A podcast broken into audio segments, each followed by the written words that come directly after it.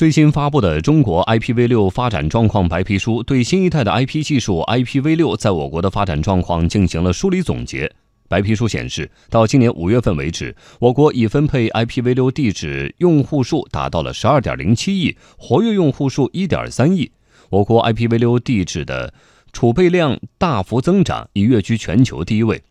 统计显示，今年六月份，九成以上的省部级政府网站的主页都可以通过 IPv6 进行访问。九十六家央企的网站当中，也有八成以上可以通过 IPv6 访问。除此之外，不少商业网站也有了 IPv6 的地址。IPv6 是网络通信技术的一个重要组成部分。有了 IPv6 技术的完善布局，物联网等新一代技术将会有更大的发展空间。上海社科院互联网研究中心首席研究员李毅：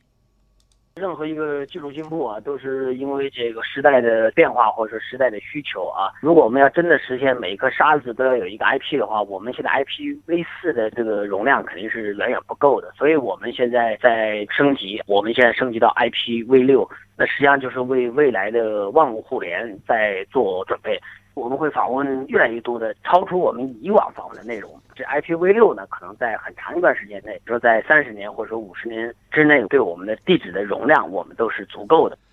IPv6 的布局也会和生产生活产生直观的联系。中关村信息消费联盟理事长向礼刚。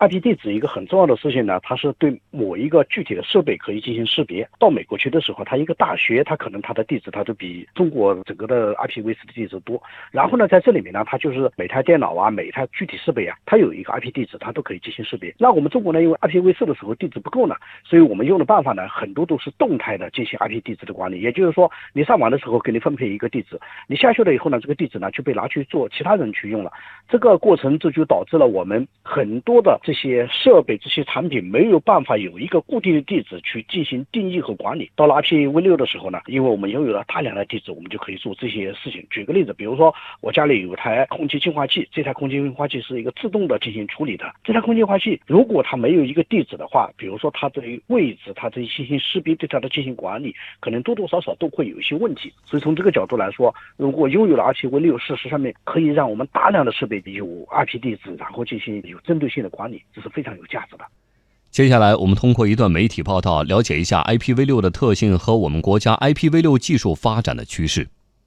IPv6 的 IP 地址量为二的一百二十八次方，接海量规模被形容为让地球上每颗沙粒都有一个 IP 地址。此外，IPv6 还可避免采用私有 IP 地址给互联网管理带来的不便，如在技术上具有数据加密和完整性，可对网络对象进行身份认证和访问授权，还可以开发大规模的实时交互应用等。二零零八年，中国就建成了当时世界上规模最大的纯 IPv6 下一代互联网，并取得了一些领先的技术和应用成果。专家称，中国及时明确 IPv6 建设路线图，到二零二零年末，市场驱动的良性发展环境日臻完善，IPv6 活跃用户数超过五亿，在互联网用户中的占比超过百分之五十。到二零二五年末，中国 IPv6 网络规模、用户规模、流量规模位居世界第一位。网络应用终端全面支持 IPv6，全面完成向下一代互联网的平滑演进升级，形成全球领先的下一代互联网技术产业体系。